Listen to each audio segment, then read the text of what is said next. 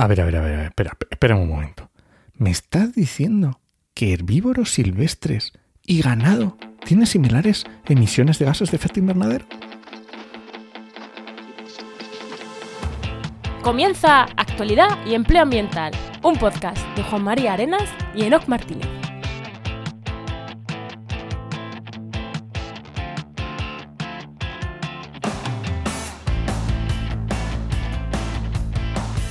Buenas, soy Juan María Arenas Y aquí, Enoc Martínez, y este podcast cuenta con el patrocinio de GeoInnova.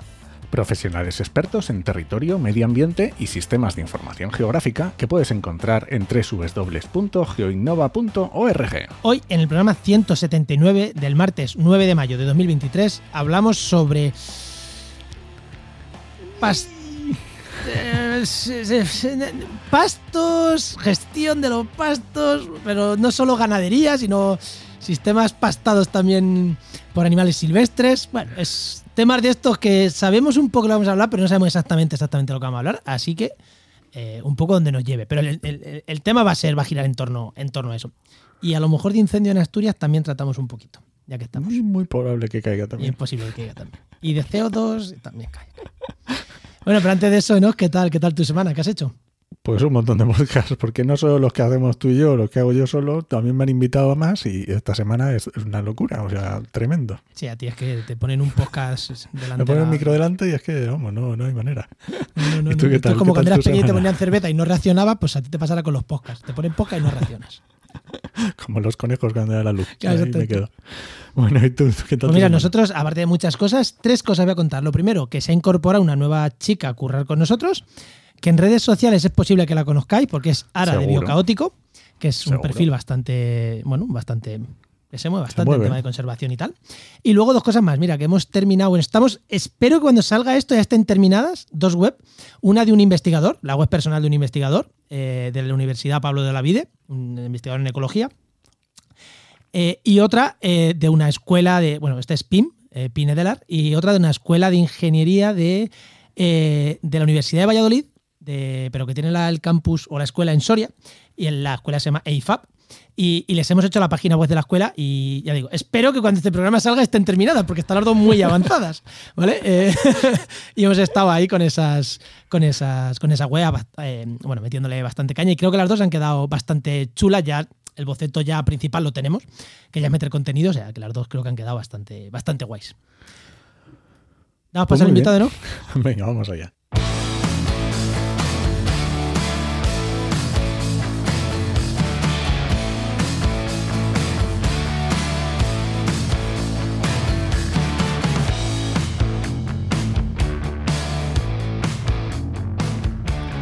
Pues hoy tenemos con nosotros a Pablo Manzano, que es eh, investigador del Iker Basque Fellow del Centro Vasco de Cambio Climático, BC3, que es como se conoce en el mundo de la investigación, el BC3, y está especializado en sostenibilidad de sistemas pastados, tanto por ganado como por animales silvestres. Muy buenas, Pablo, ¿qué tal? Muy ¿Qué buenas. tal? ¿Cómo estáis? ¿Cómo Que, estás? que Pablo ya ¿Cuánto estuvo tiempo? por aquí, ya estuvo por aquí hace 90 programas. En dice- marzo de 2021. Sí, cuando estaba en la Universidad de Helsinki. Exactamente, exactamente. efectivamente, efectivamente. que, que ahora ya te has, te has acercado más para acá, más para, más para España. Allí estabas de, como colaborador del BC3, lo teníamos ya apuntado, y ahora es al revés, ahora estás como colaborador ¿no? de, la de, de la de Helsinki. Eso es, estoy de investigador visitante ahí, con el grupo con el que estábamos. Vale, pues No hay que dejar escapar la gente que trabaja bien, eso siempre hay que mantener el vínculo. eso está, sí, sí, sí, sí. Bueno, y no te voy a hacer la pregunta porque ya te la hice hace un par de añitos, entonces te voy a hacer las- la- para los que repiten, que es la pregunta es que ¿de qué te quieres jubilar? ¿O qué quieres hacer cuando te jubiles? Pues eh, yo me quiero jubilar, como le pasa a muchos investigadores, me quiero jubilar de lo mismo y probablemente siga investigando cuando, cuando me jubile. Ahora bien, eh, creo que para disfrutar de la investigación científica lo que hay que hacer es innovar dentro de lo que haces. Y a mí me gusta mucho innovar, me gusta mucho meterme en charcos eh, nuevos y los charcos ajenos acabar haciendo los propios. Entonces, bueno, yo al final hago investigación bastante multidisciplinar y eh, hace un par de semanas estaba escribiendo unas cosas sobre antropología dura, ¿no? Antropología eh, digamos, de caracterización de poblaciones pastoriles en, en América Latina con una, con una colaboradora italiana. Eh, y a la vez, bueno, pues también estamos planteando, con, por ejemplo, con la gente de Helsinki, hacer un, un modelo de cómo funciona el, el pastado en, en ecosistemas eh, respecto a la perturbación, a la, a la productividad, eh, incorporando la movilidad de los, de los herbívoros, ¿no? Que es ecología térmica pura y dura. Entonces, entre una cosa y otra, pues eh, al final estás entretenido y te renuevas, que es lo que desde luego a mí más me gusta. Así que dentro de lo que hago, me gustaría seguirlo haciendo, pero siguiendo innovando, desde luego. Eso no lo quiero cambiar. O sea, no, no, no eres de estos que especializarse científico, de estos que saben hasta el último de un tema y cada vez profundizan más, sino ir abriéndote cada vez más, abriendo cosas nuevas. Oye, que al final son cosas. Y tener visión de conjunto, sí, a mí lo que me gusta es la visión de conjunto. Por eso al final, cuanto, cuanto más charcos pises, pues mejor. Más barro en las botas. Más abarcas. Y menos aprietas. O va, aprietas más, porque al final ya lo ves desde lejos. Desde la Claro, es que la perspectiva es importante en investigación y sobre todo en lo que hacemos, en lo que haces tú, Pablo, que es que, joder, es que tienes que poner un foco amplio, no te puedes ir al foco pequeño porque al final es que, que tengo un foco amplio. Entonces, tocar muchos temas te permite coger ese foco. Y, y como yo digo, ya tendrás a los doctorandos que serán los que mirarán el detalle último de cada investigación. Claro, para eso están. Hombre, los corrompo bastante a los doctorandos también, ¿eh? metiéndoles mil ideas en la cabeza. Así que... Forma buenos investigadores entonces. Muy bien, pues, Pues, nada. ¿vamos con el tema? Venga, vamos allá.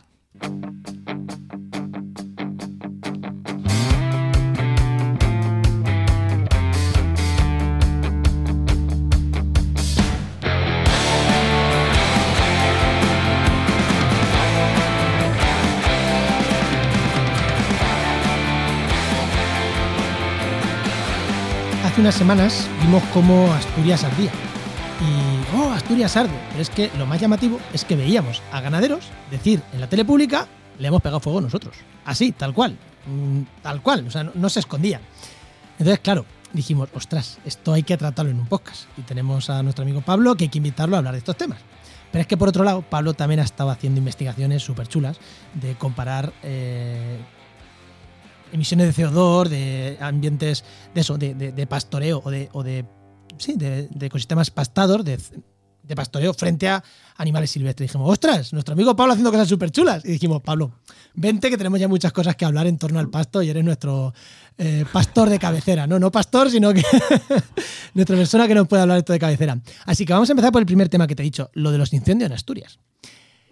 ¿Qué de verdad hay? Y vas a decir toda, ya te lo digo yo. ¿Qué de verdad hay en que los incendios en Asturias le han pegado fuego a los ganaderos? ¿Y el por qué? ¿Y el por qué? No, no le pegan fuego porque les guste, porque son unos pirómanos. No son pirómanos.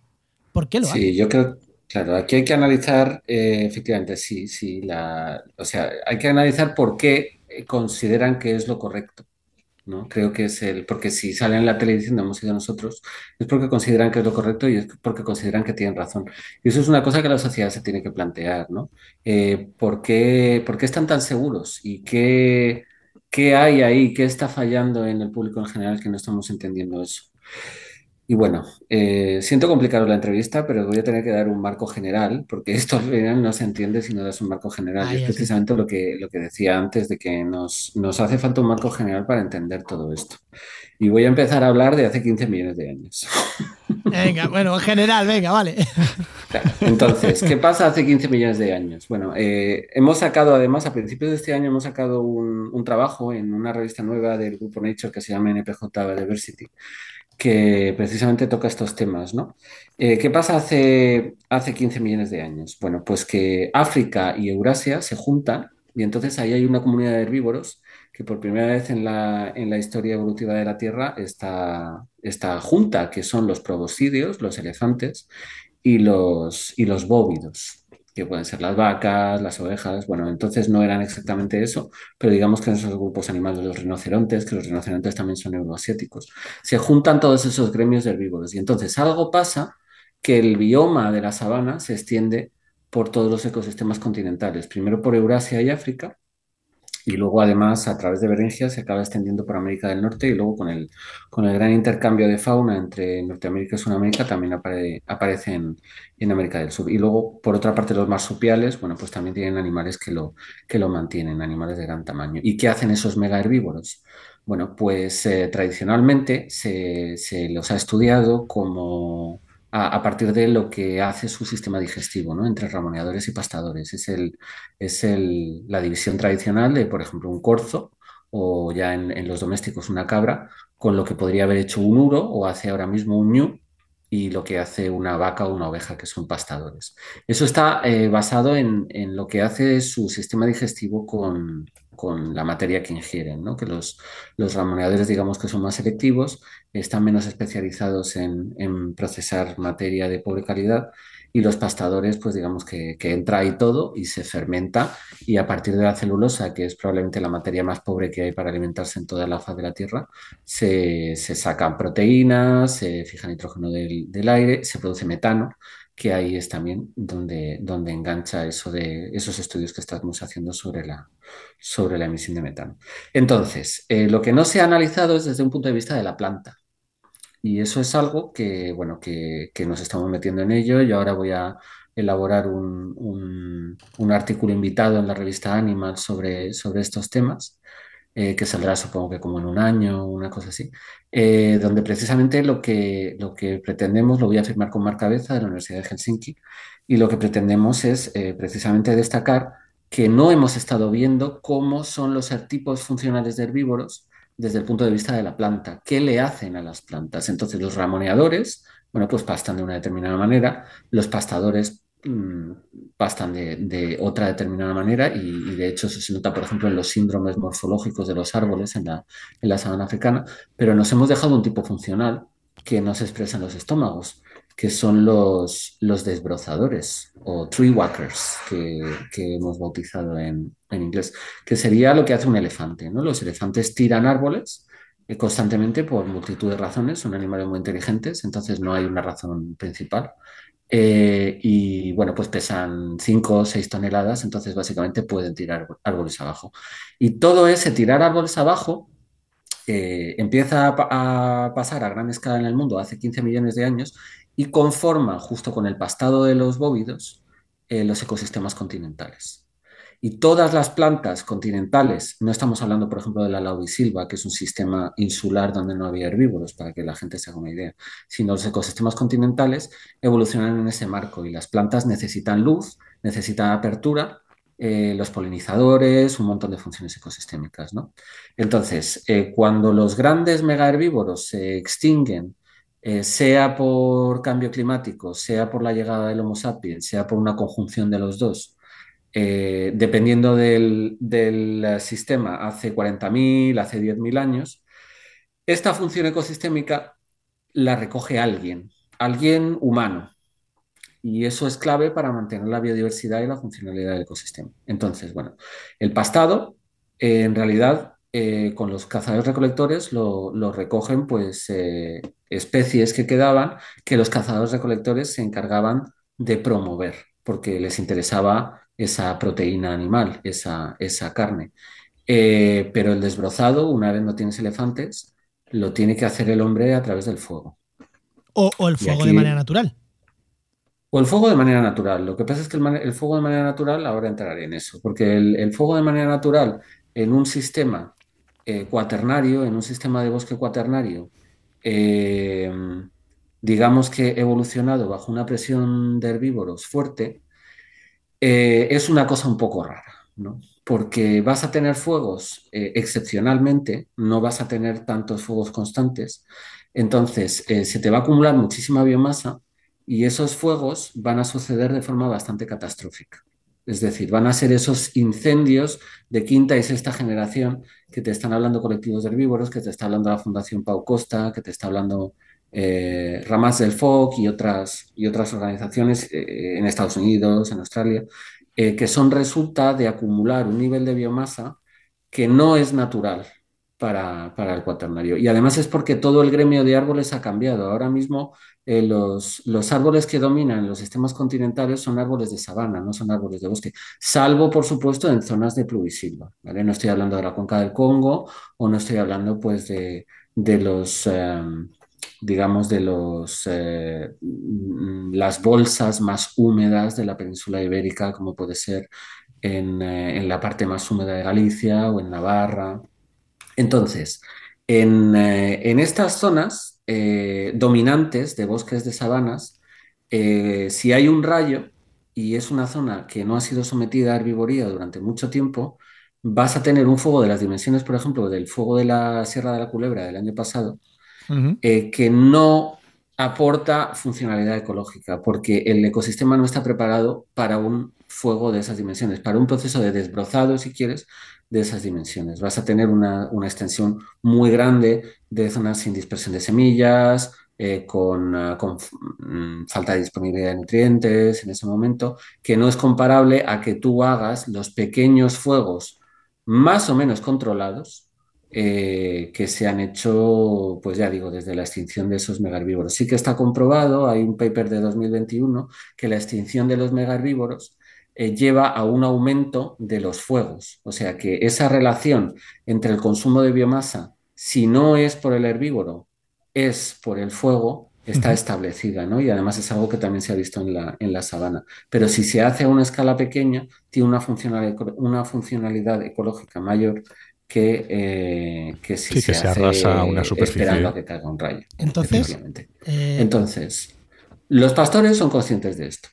Y los pastores ven que cuando el monte se matorraliza, eh, pierde funcionalidad ecológica, también pierde rentabilidad para ellos, porque la pérdida de funcionalidad ecológica también significa una pérdida de productividad. Pero ojo, y aquí a lo mejor digo algo que, que pone un poco los pelos de punta, pero por ejemplo con todo el conflicto del lobo que tenemos en estos momentos, eh, nadie está pensando que, bueno, el conflicto del lobo en parte viene porque los, eh, los colectivos eh, conservacionistas están percibiendo que aunque la superficie ocupada por el lobo es mayor, la cantidad de lobos que hay viene a ser la misma. Luego Sí. la densidad está bajando. Entonces lo están achacando, bueno, pues a furtivismo o a no tolerancia con la especie o a lo que sea. Nadie está pensando que a lo mejor lo que está pasando es que la capacidad de carga del ecosistema en términos de herbívoros silvestres está bajando, porque hay una matorralización, porque ya no tenemos cazadores recolectores que le prenden fuego y tampoco tenemos pastores, porque está desapareciendo la ganadería extensiva. Dicho lo cual, ya que hablábamos de Asturias, es verdad que estos fuegos en concreto pues fueron una macarrada, porque se hicieron fuegos supuestamente controlados en un momento de viento sur De viento que sur. por el efecto FOEN en la cordillera cantábrica, vamos, yo que vivo en Bilbao, cuando hay hace FOEN esto, esto parece Sevilla. Eh, entonces es el peor momento, aunque fuera marzo era el peor momento para hacer un fuego y eso fue pues, pues poco, una imprudencia. Ahora, y, y bueno, y luego está el, el enconamiento de... No es casualidad que haya mencionado el lobo, porque hoy han aparecido dos cabezas de lobo Sí. en un municipio asturiano.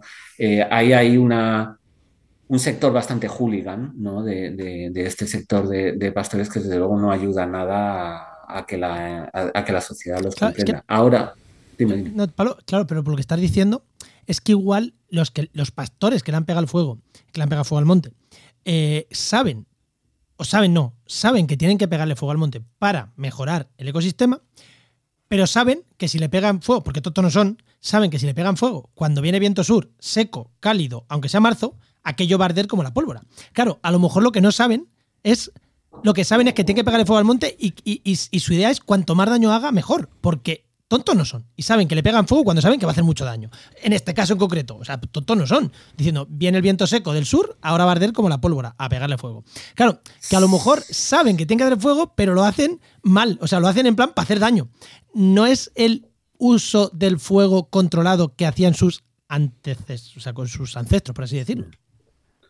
Bueno, yo creo que los colectivos no son homogéneos. Tenemos a meterlos a todos en un, en, en Un un saco, mismo sí. cajón, digamos. Y creo que es importante que la gente entienda que si, si, o sea, si el fuego al final, o sea, si sale gente diciendo, sí, le he pegado fuego, sí hemos sido nosotros, es porque mm, hay cierta intención colectiva de hacer entender a la sociedad que la política de supresión de fuego no lleva a ninguna parte y que está haciendo daño a la sociedad y les está haciendo fuego, eh, les, les está haciendo daño a ellos como productores del sector primario. Ahora bien, creo que dentro, de todo colectivo, y ellos no son una excepción, tienes gente más razonable, más prudente, gente más en el medio y gente más bestia. Y bueno, mm, vamos, yo no sé porque no, no he estado ahí, no sé tampoco quién ha sido exactamente, pero eh, sé que hay gente dentro del colectivo que no le parece bien haber hecho esto un día de viento sur, de altas temperaturas, aunque fuera marzo. ¿no? Por otra parte, los fuegos siempre se han hecho en marzo. Entonces, a lo mejor, pues ahí hay cierto, cierto cerrilismo de esto se ha hecho toda la vida, ¿no? En cualquier caso es revelador, porque está revelando un desequilibrio, un desequilibrio en el socioecosistema. ¿no? Tenemos un ecosistema que requiere de la mano del hombre para mantener sus valores naturales. Esto le va a chirriar a un montón de gente y sobre todo a la gente que ni siquiera admite que Asturias sea de natural una sabana. Eh, aunque bueno, esto es lo que viene a decir Whitaker desde los años 70 y William Bond desde el año 2000 y pico y lo que no va a chocar ni en una reunión científica de la Sociedad Española para el Estudio de los Pastos, ni en un Congreso Internacional de Vegetación. Pero bueno, eh, porque ahí también hay cerrilismo en ese otro lado, ¿no? O sea, aquí hay que entender eh, cómo somos los humanos y cómo nos atrincheramos en nuestras, en nuestras opiniones. Eh, pero hay que entender eso, que la gente que está viendo el campo y está viendo lo que pasa con el campo, pues está contemplando cómo una política en la que insistimos desde hace 40, 50 años no está yendo bien. Y es precisamente esa, esa política de supresión. Los bosques europeos, los bosques estadounidenses, eh, nunca han tenido tanta biomasa desde hace 15 millones de años. Nunca. Porque primero había proboscidios y luego había cazadores recolectores. Cuando dices proboscidios, estamos diciendo elefantes. elefantes. Sí, estoy diciendo elefantes, Elefante, mastodontes, mastodontes mamuts. Mamut, sí, sí, sí. sí. elefantes, sí. Mamut, eh, elefantes y otra gente. Elefantioides, cosas que parecen un elefante, ¿no? Gallifantes y elefantes. Bueno, pues eh, teníamos desbrozadores, ¿no? Teníamos desbrozadores biológicos y luego hemos tenido desbrozadores mediados por la mano humana, que es básicamente los fuegos controlados. Y es ahora desde, desde esas campañas de todos contra el fuego, de criminalizar esos fuegos no controlados, eh, de suprimir, en, resumen. La gente que trabaja con fuego habla de una política de supresión de fuego y no de gestión del fuego. ¿Y se eh, une también a esto el, el declive de la ganadería extensiva? Por supuesto, indudablemente, porque la ganadería extensiva era vamos, la ganadería extensiva del pastado. El pastado, en general es una forma de consumir biomasa. Eh, Julie García Pausas y William Bond también tienen un artículo de 2020 en, en Trends in Ecology and Evolution muy interesante de cómo define los tres grandes caminos para degradar la biomasa en ecosistemas terrestres, que son la pudrición, el fuego y la, herbivoría. Y el fuego y la herbivoría son consumidores rápidos que, mencionan, ¿no? que al final te da igual quemarlo en, en, bueno, pues con llama o en el rumen de un herbívoro o en el estómago de una termita. Eso, un detalle, no te quiero dar. Eh, has hablado de pastoreo. No olvidemos, cuando hablo de pastoreo, no está hablando Pablo solo de ganado. Estamos hablando de cabañeros, que mm, fijaros cómo está de biomasa, que está mm, arrasado, os quiero decir, que, es, que tiene muy pocos árboles y muy... Eh, eh, en cabañeros un incendio no va a producir muchos daños. Y ahí no hay pasto, ahí lo que hay muchísimo ciervo, muchísimo... Eh, no hay pastoreo, pero sí hay pastado. Exactamente, exactamente, eso que quería decir, ¿no? Que, porque igual alguien que nos esté escuchando, claro, yo estaba hablando contigo antes del programa y, digo, que quede claro por si acaso queda duda. Pastoreo no es solo el ganado. Claro, y fíjate, Cabañeros también es un ejemplo muy bonito, porque, y de hecho estamos trabajando, hay un, hay un trabajo que tenemos ahora en revisión en Landscape Ecology. Cabañeros es un, es un ejemplo muy bonito porque eh, es un sitio que mucha gente considera que está sobrepastado, que hay exceso de ciervos. Y a mi entender hay dos cosas que no se están entendiendo, porque dicen, bueno, hay exceso de ciervos porque no hay depredadores. Bueno, cuando uno hay pocos ya en el mundo, pocos sistemas pastados eh, que estén bien conservados. Eh, el Serengeti es uno de ellos y yo creo que el Serengeti es un sitio donde se pueden aprender muchísimas cosas. Eh, ¿Y qué pasa en el Serengeti? Que tú tienes una gran biomasa de herbívoros, tampoco tan grande, por cierto, cuando calculas las biomasas que eran comunes en, los sistemas prehumanos, por ejemplo, del último interglaciar a lo largo de toda la Tierra, que es ese trabajo que, que hemos sacado en NPJ Biodiversity a principio de año. pero ¿qué pasa en el Serengeti? Que tú tienes un enorme rebaño de ñus, con bastantes cebras y con bastantes gacelas, pero la mayor parte del pastado lo hacen los ñus, eh, que te va migrando. Y luego tienes un montón de depredadores, realmente en el Serengeti no se puede decir que haya, no hay, no hay eh, furtiveo, no hay una, población reducida de depredadores, o sea, hay los depredadores que tiene que haber. Y sin embargo, los ñus no están controlados por la cantidad de depredadores que hay. como pretenden que sea en Cabañeros, sino que están regulados por la cantidad de hierba que hay, que es lo que pasa en Cabañeros. Y el resultado es un paisaje muy similar. Cabañeros tiene hierba en la raña, con pocos árboles, y luego tiene un paisaje mmm, bastante leñoso en las laderas, que es exactamente lo que pasa en el sistema de Serengeti, pues por ejemplo en el escarpe de Olololo, en el, en el parque de, de Masai Mara, en la parte eh, oeste, hacia el lago Victoria, que es, eh, son todo leñosas, ¿no? Porque en el momento en el que eh, se pone empinado, pues la leñosa le puede mejor a la, a la herbácea y además, bueno, pues probablemente las densidades de herbívoros no son tan, no son tan altas porque no se meten tanto ahí. Eh, y además, por cierto, otra cosa curiosa que pasa en el Masai Mara, que es que podríamos pensar que los elefantes, como son más grandes, desplazan a los ñus. Pues no. Cuando llegan los ñus, los elefantes se van. Probablemente porque les dan asco, ¿no? porque son ruidosos, sucios, pero el caso es que ese millón y medio de news o ese millón trescientos mil news es al final determinante a la hora de conformar todo el ecosistema. ¿Y por qué hablo, esto, hablo de esto con respecto a cabañeros? Bueno, pues porque dirías, bueno, pero si los news son estos bichos tan tontos que caza todo el mundo, ¿cómo es posible que los depredadores no sean capaces de, de fijar su población? ¿Cómo es que están determinados por la disponibilidad de hierba? Bueno, pues porque los news migran y los, y los eh, depredadores no migran. ¿Por qué no migran los depredadores? Bueno, porque una familia de leones tiene su territorio y al este, al norte, al sur, al oeste Tiene hay otra. otra familia de leones. Claro. Entonces, pues por ejemplo, en la paridera del Serengeti, que es en la, en la parte del Ngorongoro, es la parte más seca, pero es, también es donde la hierba tiene mayor calidad, que suele pasar con los recursos pastícolas. Eh, bueno, pues ahí en febrero los leones están dando un festín de ñu, porque están pariendo las hembras de ñu, es facilísimo cazar, además, en fin, eh, ternerito, está, está bueno, está tal, se ponen hasta arriba. Se ponen tan hasta arriba que llega un, un momento que no pueden comer más. Y entonces, pues sobreviven aproximadamente un 80 o un 90% de los ñus que nacen. Y luego el rebaño se va y los leones se quedan. Entonces, obviamente, la población de, ñu, de leones está determinada no por los ñus que hay en febrero, sino por los ñus y otras presas que hay en julio, que es cuando menos hay, porque los leones tienen que sobrevivir ahí todo el año. Eso es lo que la gente no está entendiendo con Cabañeros. Cabañeros al final tiene un, un nivel de herbivoría bastante sano. Ahora, ¿qué pasa? Que no tiene pastadores. Por eso a, hablaba antes de los tipos de funcionales de herbívoros. En, en, Europa ya no tenemos pastadores naturales, ya no tenemos uros, ya no tenemos tarpanes, ya no tenemos encebros, que eran équidos y bóvidos que, que tenían un comportamiento pastador. Que serían como las cebras y los ñus que vivían en Europa. Efectivamente, exactamente. Entonces, ese rol lo ha ocupado completamente la, la ganadería extensiva. La ganadería. Y además, eh, bueno, pues la ganadería trashumante, que es la que se mueve como los ñus, ¿no? O bueno, manejos más regenerativos si quieres, pero eso al final es una, es una adaptación cuando ya no te puedes mover tanto.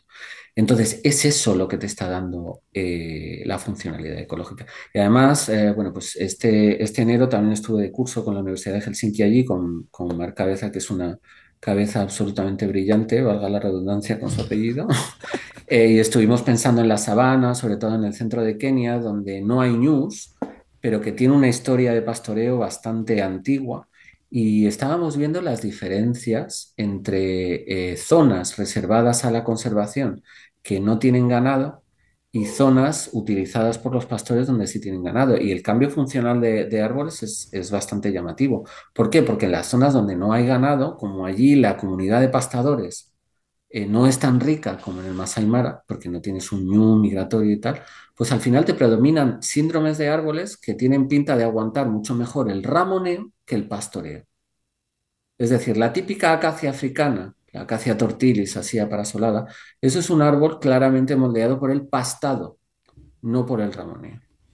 Y en zonas donde tienes más ramoneadores, tienes unos síndromes mucho más espinosos, una forma mucho menos aparasolada, mucho más como de pelota de espinas, en las mismas acacias, ¿no? que tienen mucha diversidad.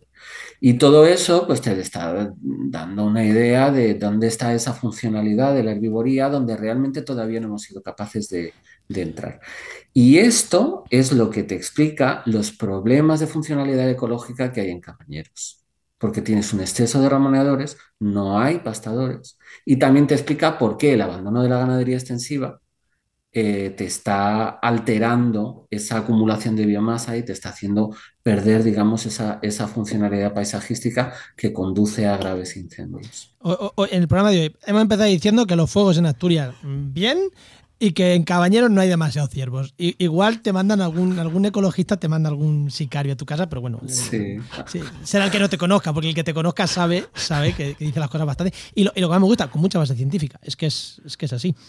Vale, y ahora otro, otro tema.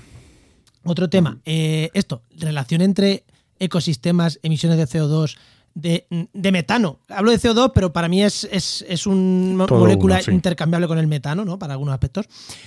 Eh, ¿Qué diferencia hay entre los ganaderos, ganado, el ganado, y los silvestres? Porque estamos diciendo, es que el CO2 es culpa de la ganadería. Hostias, tú nos estás diciendo que si no hay ganado, tiene que haber el vivo salvaje. Si no, nuestros ecosistemas no se sostienen. Es eso o fuego. Claro, eh, ostras, ¿qué diferencia hay entre una cosa y otra? ¿Es verdad que, que esos ese ganado que produce tanto metano, tanto CO2? pues claro, pues ahí está el tema. Los CO2 equivalentes, si quieres decir CO2 equivalentes, que ahí entra el metano, entra el óxido nitroso y todo esto, al final, para mí la forma de analizarlo es exactamente la misma que os he contado para el otro tema, para el tema de los incendios de Asturias y para Cabañeros y para todo eso, que es entender que la herbivoría es un proceso natural de los ecosistemas eh, a partir de la mitad del Mioceno para, para adelante, es decir, de ese momento en el que se juntan las masas continentales africanas y euroasiáticas. Entonces, cuando entiendes eso, pues eh, tienes que empezar a atribuir eh, qué parte de esa emisión de metano, qué parte de esa emisión de CO2 equivalente pertenece a, a, un pastado y a una fermentación de la celulosa que es natural, que pertenece a la ecosfera, en, nomenclatura de la gente que hace análisis de ciclo de vida y qué parte pertenece a la tecnosfera, es decir, qué parte es antropogénica. Y de eso hemos sacado un par de trabajos, eh, precisamente uno centrado en la transhumancia y en usando quintos de mora, que viene a ser como cabañeros, como, como ecosistema de referencia en España, y otro usando el Serengeti y el, el gran ecosistema de Serengeti, y, de referencia o de, em, sistema dominado por el ganado, pues la zona del Oliondo, que es una zona anexa con la misma geología, con la misma pluviometría, pero donde eh, el peso de la fauna salvaje es muchísimo menor y el de la fauna doméstica muchísimo mayor. Eh, centrando en España, que ha dicho eh, Cabañeros y Quintos de Mora, ¿esto dónde está? Quintos de Mora es Toledo, al sur de Toledo. Quintos de Mora está cerca de Cabañeros, está en Montes de Toledo. Eh, básicamente es un sistema de monte mediterráneo donde además hay unas densidades de ciervos eh, parecidas ¿no? y, una, y una no intervención, digamos, parecida. Entonces, bueno, empecemos por el Serengeti, porque yo creo que es lo, lo más eh, sencillo ¿no? y lo más espectacular también. Eh, bueno, yo como he trabajado en África, he trabajado en África 10 años y además trabajé por aquella zona, pues eh, sabía de dónde sacar datos, no tanto del Serengeti, que de eso hay muy buenos datos, sobre todo de los libros publicados por Anthony Sinclair de, la Universidad de la Columbia Británica, sino de datos ganaderos del distrito de, del Ngorongoro, de la zona del Oriondo, ¿no? que es lo que permite hacer esa comparación. Y bueno, pues mm, miramos esos datos a ver, porque realmente no, y no sabíamos muy bien qué, iba a salir, ¿no? Y entonces, eh, bueno, mediante diferentes estimaciones del IPCC, tanto el, IPCC de Tier 1, Tier 2A, Tier 2B y por la, y por la traducción alométrica, sacamos emisiones de eh, metano y óxido nitroso por hectárea eh, en el caso del Serengeti y en el caso de esta zona ganadera del Oliendo. Y una vez haces las medias de, los, de todos esos métodos, pues resulta que nos sale exactamente lo mismo, o sea, varía en el, en el segundo decimal o en el primer decimal, una cosa así. Eh, claro, o sea, cuando nos salió dijimos, esto nos va a costar publicarlo porque parece que hemos hecho trampa, pero no, no, no, no hicimos trampa, salió así de verdad. Pero claro, si lo piensas, tiene lógica. Eh, la producción de, de eh, biomasa, la producción de hierba es igual en los dos sistemas, entonces es lógico que eh, soporten o que mantengan una fermentación de hierba parecida que genera una cantidad de metano parecido, si es que lo que hemos estado diciendo, en un sistema que tiene cero inputs externos, porque los pastores más ahí del oliendo son demasiado pobres para andar comprando pienso. ¿Vale? Ahora bien, y esto, esto a mí me parece una bomba, ¿no? Me parece una bomba eh, porque además eh, se le atribuyen, de, las emisiones de la ganadería, se le atribuyen un 18% a África subsahariana y un 20% a la India, que es al final un sistema sabanoide muy parecido con muy pocos inputs, ¿no? Entonces estamos hablando de que a lo mejor, vamos, no, no sé porque hay que hacer más números, ¿no? Pero estamos hablando de una proporción muy grande de, de todo eso que se achaca a la ganadería, podrían ser flujos naturales que no son antropogénicos, que son naturales. El antropogénico es hemos- que el hombre ha llevado el ganado, pero si no estuviera el ganado, estarían los news o otros. Claro. O lo que sea. Efectivamente. Y que además, y más aún, y es que si tú abandonas el ganado porque dices, oiga, que esto emite mucho metano, esto hay que quitarlo de aquí, y lo quitas, es que vas a tener más ñus y más búfalos. Y te van a emitir el mismo mismo. metano que te estaban eh, emitiendo eh, Las ese vacas. ganado, ¿no? Las vacas y las ovejas y las cabras. Entonces, eh, bueno, Claro, o sea, a mí, a mí me gusta que se recuperen ecosistemas naturales, pero en la situación de inseguridad alimentaria que hay en África y tal, pues me parece una temeridad, ¿no? Es que te estás jugando liar la parda. Y total, para no conseguir nada en términos de mitigación de, cambio climático. Eso por la parte del Serengeti.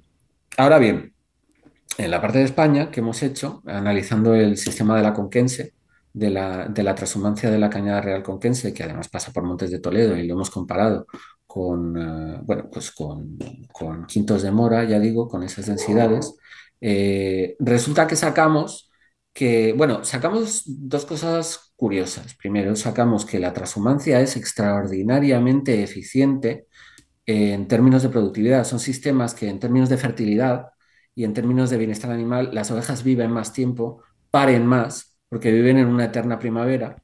Además, tienen muchísima menos necesidad de inputs de pienso, que al final es un input de energía fósil. Eh, y entonces, bueno, pues su huella, su huella de carbono, sin, sin hacer más nada, sale equivalente a la de sistemas intensivos de oveja, porque son ovejas lo que analizamos. O sea, es decir, una oveja transhumante tiene, digamos, una eficiencia tan grande porque a las extensivas siempre se acusa de ser poco eficientes, ¿no? De emitir mucho metano para la cantidad de, de, producto que producen. Bueno, pues en el caso de la transhumancia, como está todo tan optimizado porque están viviendo una primavera eterna y están eh, usando los pastos en su momento óptimo y tienen, eh, tienen una longevidad grande, tienen una fertilidad grande, pues resulta que tienen una productividad parecida a unas ovejas intensivas. Con la diferencia de que las ovejas intensivas tienen una huella de combustible fósil mucho más grande Por que la de las que le tienes que dar, claro. Ya primer, pr primera alerta, ¿no? Ahora, entonces, ¿por qué no estamos todos comiendo cordero transhumante? Bueno, primero porque no se diferencia, porque no hay una, no hay una comercialización específica. Es más, es que se vende más barato porque sabe mucho. Como la gente no sabe qué está comiendo, dice, uy, este cordero qué raro, ¿cuánto sabe? Eh, o sea, una, un absurdo. Sí, sí, eso, eso, eso, me pasaba a mí en Madrid con el conejo de campo. Que a la gente claro. el conejo de campo en Madrid no le gustaba. Y yo porque decía, sabe. pero mm, es que lo, el otro es pollo. O sea, el conejo de granja para mí era pollo. Es que para mí esto es pollo, esto no es conejo. Yo decía, mira, no, estoy acostumbrado toda la vida. En mi familia han sido, bueno, como, como en todos los pueblos de La Mancha, eh, se ha comido el conejo de campo principalmente y, y me sabía claro. pollo, lo que tú dices. Pues, pues yo creo que esto destaca, o sea, la necesidad de que, claro, pero ¿por, ¿por, qué la transhumancia al final, si es más productiva, es menos competitiva? Bueno, pues por eso del precio, pero sobre todo porque necesita más mano de obra. Ese es el problema. Entonces es más cara de producir, es más barata de producir ambientalmente, pero es más cara de producir económicamente porque necesita más mano de obra. ¿Y por qué no? Y, y, por, y por, los insumos. Porque a lo mejor si a la, a la, a la intensiva tuviera que pagar todo ese extra de consumo fósil, igual ya no saldría tan barata, ¿eh? Pero eso es otro tema. También, sí. También. Si Vamos, pero a mí lo que me parece sorprendente sí. es que no se esté vendiendo el cordero transhumante. Afortunadamente, en, el, en Santiago de la Espada, el alcalde eh, ha creado una marca eh, una marca transhumante precisamente para empezar a comercializarlo como lo que debería ser, que es a nivel de jamón ibérico de bellota, ¿no? porque es un pues producto sí. de esa calidad. Ostras. Pero bueno, aparte de esto, y mira, además al lado de Úbeda, Juan. Sí, sí, por eso, dicho Santiago la. Nota. Si quieres te paso el, luego el, el uh, teléfono de la carnicera de Santiago de la Espada para que le compres cordero transhumante acabado en campo, que ese es el, ese es el bueno bueno. Yo lo, lo, voy a hacer, pero en mi pueblo el cordero tampoco es malo, ¿eh? En La Mancha el cordero tampoco es malo. vale, vale. ¿Vale? Eh, pero bueno, el caso es el único es que este cordero sistema... que como yo cuando me lo trae mi madre del pueblo, ¿vale? El, caso es que este sistema, el sistema transhumante, al, final es un sistema que imita mucho la ecosfera, imita muy eficientemente lo que sería un sistema migratorio natural. Entonces lo comparamos con eh, las emisiones que podía tener un sistema con un alto nivel o una alta densidad de ciervos, que es el de, el de Quintos de Mora. Eh, bien, pues ahí hemos visto que un 30% de las emisiones del cordero transhumante pertenecen a la ecosfera. Que es mucho. Vale, dirás, jo, qué poco, si en el Serengeti son 100%. Bueno, vamos por partes.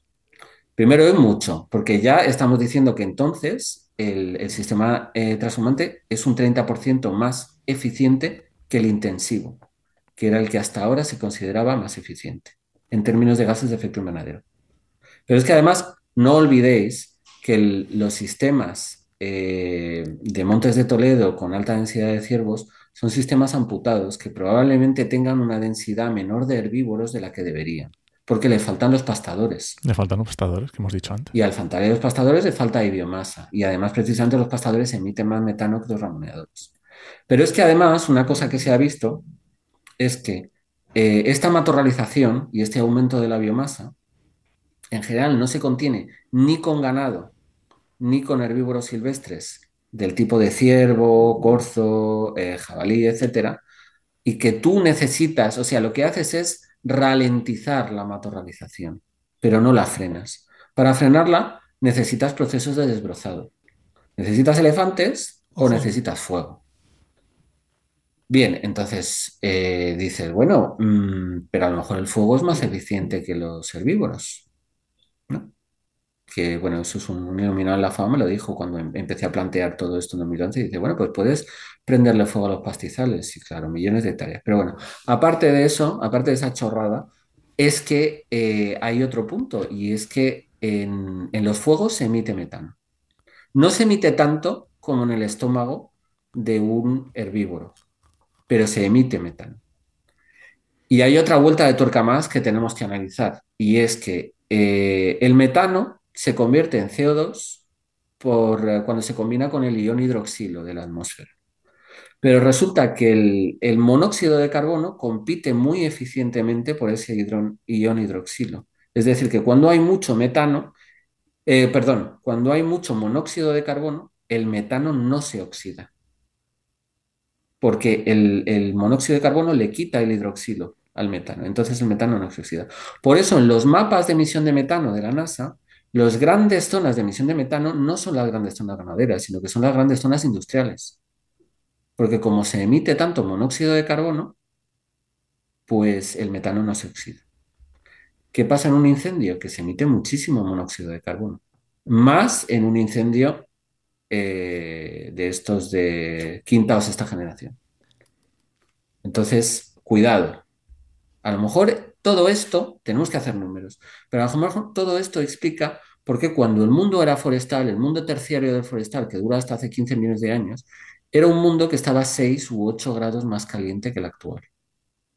Entonces, súmale, pues esto que estoy diciendo del, ion hidroxilo, la competencia con el, con el monóxido de carbono y el metano. Súmale el cambio de albedo de la vegetación, que los bosques son mucho más oscuros que los pastizales. Eh, súmale que probablemente en los pastizales boreales hay, hay trampas de carbono que no operan a la velocidad que nos gustaría para mitigar el cambio climático, pero que sí que operan a lo largo de millones de años que podrían haber enfriado el clima eh, mm, paulatinamente. Estos son hipótesis que desde luego merece la pena eh, analizar porque, porque tiene mucho potencial. ¿no? De estos temas, de estos temas de, la parte boreal, eh, hablamos en un podcast con Iñaki Abellá, con el tema de los mamuts y, demás. En, Oikos, no fue en Actualidad Implementada, fue en otro de mis podcasts, en, mi podcast Oikos, por si lo vamos a dejar terminar del programa, pues si alguien quiere, mm, se ha quedado como diciendo, ¿cómo? ¿Cómo que? pues ahí hablamos pues un poco de, Déjalo porque es un temazo, o sea, lo que contó Iñaki sobre los Simov en, Siberia, eso es, eso es un temazo. Porque además, eh, bueno, esa es otra, también eso lo tocábamos en, en este trabajo que hemos sacado en NPJ Biodiversity, eh, sobre los niveles naturales de herbívoros, que probablemente la taiga es un sistema de, eh, sabana boreal que está absolutamente matorralizado. Claro, si ya he tocado las narices con lo de los fuegos y con lo de cabañeros, pues ahora decir que la taiga es un sistema matorralizado, pues me van a mandar un sobre de Antrax. Pero bueno, es algo que no solo dicen los Timov, además, hay otra investigadora checa que se llama Max Manoval que también ha sacado un trabajo sobre eso, que mm, de hecho los Timov hablan de una estepa y, y estos otros investigadores checos hablan más de algo sabanoide, ¿no? Una mezcla de pasto eh, árboles y arbustos, que realmente tiene mucha lógica simplemente por cómo operan los herbívoros si los separamos en estos tres tipos funcionales, desbrozadores, ramoneadores y pastadores. Pues yo creo que le hemos pegado una vuelta. Creo que sí, eh, a todo esto. Creo que hemos tratado todos los temas que queríamos tratar, ¿no, Enoch? Sí, sí hemos tratado, sí. Y, además los hemos dejado, hemos dejado muchos, eh, muchas píldoras que hay que digerir y hay que tener en cuenta las implicaciones que conllevan porque en la gestión hay que tomar decisiones en base a todos estos datos que no, a lo mejor no son fáciles de tomar, ni a lo mejor no hay mucha gente que no las quiere tomar, que son complicadas. Ah, Pablo, eh, momento spam, como le llamamos, algo que nos quieras recomendar, algo que nos quiera, porque todos estos temas que hemos dejado en el aire, oye, escribirnos que si tenemos que profundizar, profundizamos, ¿eh? no os preocupéis que profundizamos. Ya sea con Pablo o con quien Pablo nos vaya recomendando. Pero eso, momento spam, Pablo, algo que nos quieras recomendar, yo que sé, o tu cuenta de Twitter, yo que sé, lo que quieras que la gente te sigue. Yo mucho de esto lo cuento en mi cuenta de Twitter, aunque también tengo una de Instagram y una de LinkedIn, pero ahí suelo volcar lo que la de Instagram me cuesta un poco más, tengo que, tengo que entrenarme un poco más pero sobre todo saco mucho en Twitter y tengo también discusiones sobre esto en, Twitter que creo que la gente puede aprender, puede ser bastante educativo. Eh, y bueno, la verdad es que mucho de lo que os he contado también son hipótesis que me decís que, quiero ser de mayor, pues eh, de mayor quiero desarrollar todo esto que de la marinera, ¿no? Eh, pero bueno, son, son cosas que va saliendo y además cuando discutes por ahí, pues en realidad te enriqueces, ¿no? También con las reacciones de la gente y con, y con el feedback que te dan.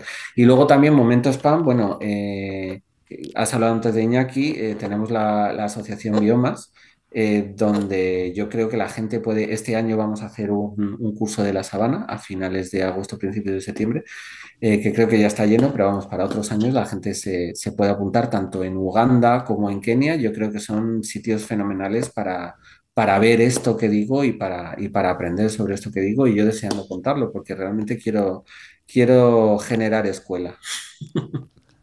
Bueno, Pablo no lo ha dicho, pero la cuenta de Twitter es Pablo Pastos y la dejamos en las, en las notas del programa. Y la web de Biomas también. Muchas gracias, que no me acordaba. Pues nada, Pablo, muchísimas, muchísimas, muchísimas gracias y nos vemos en, en otra que seguro que se va a repetir.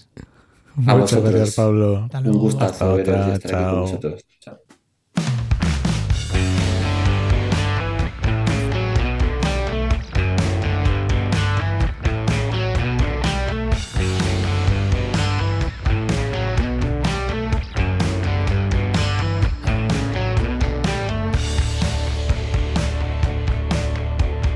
Seguimos con el programa, pero como siempre, antes de acabar, tenemos aquí al director de Genova, nuestro amigo Luis Quesada. Muy buenas, Luis, ¿qué tal? Muy buenas. Hola, ¿qué tal? ¿Cómo estamos? ¿Cómo vas? Bien. Muy bien.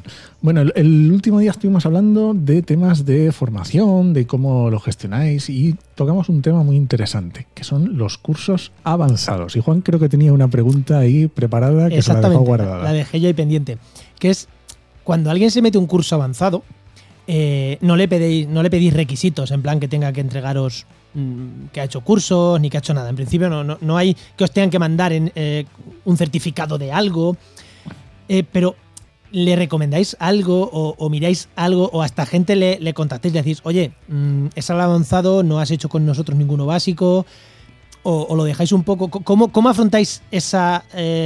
cuando alguien se matricula de nuevo a un avanzado, ¿cómo afrontáis es, es, esa labor de, acoger al nuevo alumno? Bueno, em, efectivamente antes sí que pedíamos confirmación ¿no? de certificados previos, etcétera, pero bueno, em, nos encontramos muchas veces que, que aunque nos daban certificados de otros cursos, eh, pues llegaban a los, a los, cursos avanzados y tenían, teníamos problemas, ¿vale? Em, claro, porque cada uno habrá hecho la formación que habrá hecho en su año. Sí, y los cursos, pues bueno, son los cursos eh, que al final eh, tomamos la decisión que nosotros respondíamos única y exclusivamente de nuestra formación. aunque podemos tener mejores opiniones, mejores o peores opiniones dependiendo de la, de la entidad que haya avalado los cursos que ha hecho la otra persona, ¿vale? Pero evidentemente en solo, digamos, eh, tomamos en consideración aquellos cursos que nosotros hemos hecho, ¿no? Como que han hecho con nosotros. Em, dicho eso, cuando respondiendo a tu pregunta, Juan, cuando alguien viene eh, que directamente se matricula o que quiere matricularse, siempre se le pregunta, evidentemente. Eh, creo que esto también hablamos la semana pasada, siempre se le pregunta qué formación ha tenido previa. ¿vale? Em, esto cambia un poco con el tema de la formación cuando viene por empresa. ¿vale? Ah. Porque muchas veces pues, te vienen grupos de 10 y es bastante complicado. Eh, y ellos tampoco van a saber, ¿sabes? Porque les viene ah, que el departamento X quiere hacer este curso. Y, les preguntas, bueno, pero ¿qué formación tienen? Y te dicen, muy heterogénea. pues es, complicado, ¿sabes? Es como complicado eh, adaptarse a los gustos de todo. Eso, mm, esto es algo que tienes que, si quieres sobrevivir en el mundo de la formación, tienes que aceptar, ¿vale? bueno, en realidad a la vida, ¿no? No puedes gustar, o tu formación no puede gustar, en este caso, a todo el mundo, ni estar atada a todo el mundo, ¿vale? Tienes que intentar adaptarla al digamos, al, un porcentaje, al mayor porcentaje que puedas. Pero siempre va a haber gente que para el mismo curso te diga que era, vamos, lo más difícil que ha visto en su vida, que no entendía ni papa, y esa en la misma edición, eh, una persona que me diga que, mm, vaya, es que este curso se me ha quedado corto porque estado todo muy fácil, porque no, es tan avanzado. Porque, ¿sabes? Entonces, esto Roberto Matellanes lo dice muchas veces, siempre se lo he escuchado y es, ¿qué es inicial? ¿Qué es avanzado? Por lo que para una persona es inicial o para una persona avanzada, eso dependerá de esa persona, no tiene nada que ver. Y ya si le sumas el medio, pues es el curso intermedio de que es intermedio. Entonces nosotros ya, pese a que todo el mundo, o debido a que todo el mundo se rige en esos parámetros, tú no puedes salirte de esos parámetros así como así a nivel de marketing, pues intentas y haces un esfuerzo para aglomerar, digamos, o encajonar lo que tú entiendes que debe ser básico en una formación cuando estás trabajando en GIS o, en cualquier otra asignatura, ¿vale? O, disciplina y lo que tiene viene a ser avanzado en esa tecnología. Y no hablamos solo de cursos, porque tenéis másters y tenéis diplomas, que sería como el segundo año del máster que ya es muy avanzado, pero es verdad que, hay que le habéis cambiado el nombre completamente, ¿no? Para que no sea segundo año del máster, no, es, una especialización.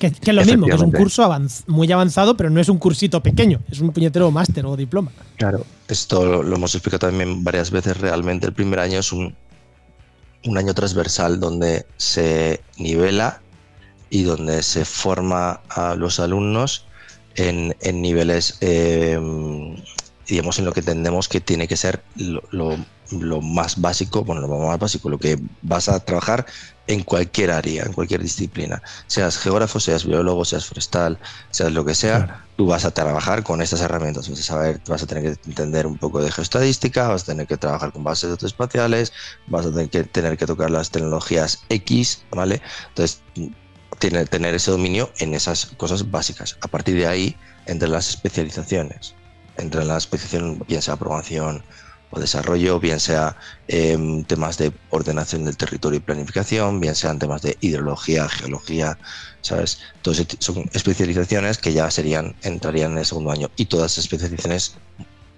digamos, que corren a cargo o se sustentan con la base inicial, ¿vale? Efectivamente. y Luis, ¿cómo haces cuando un alumno se ha matriculado en un, en un curso, vamos a decir, intermedio avanzado? y empieza y ve que no es su nivel, que, está, que no se da cuenta de que está. ¿Cómo, cómo se gestiona eso? claro, que no se da cuenta es peor. Eh, pero lo peor es casi el que se da cuenta, que es, es más fácil por lo menos. Pues, a ver, eh, normalmente intentamos evitar eso con una asesoría inicial. Intentamos siempre evitarlo, ese es el primer paso. La asesoría inicial es, nos ha salvado, yo creo, de, de muchos problemas, ¿vale? pero sin embargo, evidentemente siempre va a haber dentro de eh, va a estar matriculándose miles de alumnos en un, año, pues realmente podemos tener un, porcentaje X que, con los cuales pues va a haber algún problema en ese sentido, pero no, no lo llamo problema, pero en realidad es pues que no ha habido un ajuste por lo que sea de, esa formación, ¿no? de, la, de la formación que ese alumno necesita. Entonces, cuando se encuentra, por ejemplo, porque eh, si se encuentra en un curso que no está adaptado, eh, si se encuentra, digamos, digamos, por encima de lo que debería de ser, pues evidentemente ese alumno se frustra mucho, mucho, porque no entiende nada de lo que se le están poniendo ahí y, es, y le echa muchas horas, etcétera. ¿Cómo procedemos? Em, bueno, pues evidentemente cuando detectamos que ese alumno tiene ciertos problemas, de forma indirecta vamos, vamos proponiendo, vamos viendo si, si no es momento de decirle, mira, no te preocupes, cerramos aquí esta formación y tenemos la posibilidad de incorporarte en un curso eh, de introducción. De tu nivel. Vale, de tu nivel. Pero esto es lo mismo para la gente que se le queda abajo. Es decir, pues, mira, pues mm, todo esto ya sabías. Pues bueno, pues mira, ¿cómo podemos solucionarte? ¿Qué puedo hacer? ¿Que te interesa a lo mejor eh, pasarte a esta parte de bases de datos espaciales? ¿En qué quieres enfocar tu carrera? Entonces, es decir, vamos, vamos viendo en el sentido qué es lo que necesita y a partir de ahí, pues, le, digamos, ya le, le proponemos. ¿no? Intentamos siempre solucionarlo de la mejor forma posible. Si bien es cierto, bueno, pues que hay otras veces pues, que no se puede solucionar por lo que sea. Como Pero, de 80 cursos es fácil mm, dirigir de un lado para otro. Sí, sí, sí. A ver, siempre hay alguna, alguna acción, alguna acción libre. Y bueno, aquí al final, bueno, o sea, mm, nos gusta pues que toda la gente que esté eh, formándose en GINNOVA, en Nova esté a gusto, se esté formando, um, digamos, disfrutando de la formación y que realmente, bueno, pues que sienta que ha aprendido algo y que lo pueda utilizar después en su labor eh, profesional, que es lo más importante. Pues, pues muy bien, Luis. esa parte, yo creo que esa parte es muy, muy importante. Sí. Bueno, Luis. Pues muchas gracias. Muchísimas gracias, como siempre. Hasta luego. hasta la semana que viene. Venga, hasta luego. Pues recuerda que esta sección te llega gracias a nuestro patrocinador, a GeoInnova, profesionales expertos en territorio, medio ambiente y sistemas de información geográfica que puedes encontrar en www.geoinnova.org.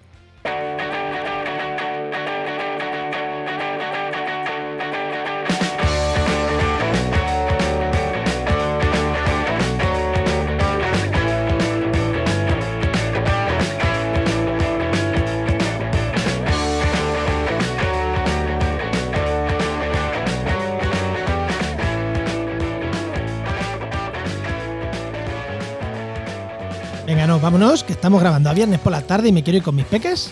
Eh, así que venga, rapidito, rapidito, ¿no? Y además de puente nos vamos. Pues mira, te voy a recomendar un podcast que no he escuchado, ¿vale? Pero me fío. Es La Ciencia de Informar, que lo está haciendo FECIT y está por ahí eh, Luis Quevedo y yo creo que... La Ciencia de Informar. Sí, yo creo que puedo recomendar sin haberlo escuchado. ¿Te parece? Pues, eh, es que creo que ese es el que te dije el otro día que... Ah, sí, que no te acordabas. No, no, que no te lo quise, no lo quise decir porque no había escuchado. Eh, Creo que es ese, creo que es ese. Bueno, pues ya, lo escucharemos. Ya lo escucharemos. vámonos. Lo, tengo ahí, lo tengo pendiente. Creo que es ese, creo que es ese. Vale, vale. Bueno, este podcast pertenece a la red de podcast Podcastidad, la red de podcast de ciencia, medio ambiente y naturaleza. Y muchísimas gracias por vuestros comentarios. Muchísimas gracias. Si, si nos queréis comentar algo en concreto, oye, ¿por qué no profundizáis aquí, allí, allí? Decírnoslo, porque nosotros rápidamente nos animamos a hacer alguna cosa de pacto rápido, algún especial o algo así de dos o tres programistas. Bueno, si os resulta interesante esto, decirnos que igual le damos más bola. Le damos una vuelta. Y te esperamos en el siguiente programa de actualidad y empleo ambiental. Nos escuchamos. Adiós.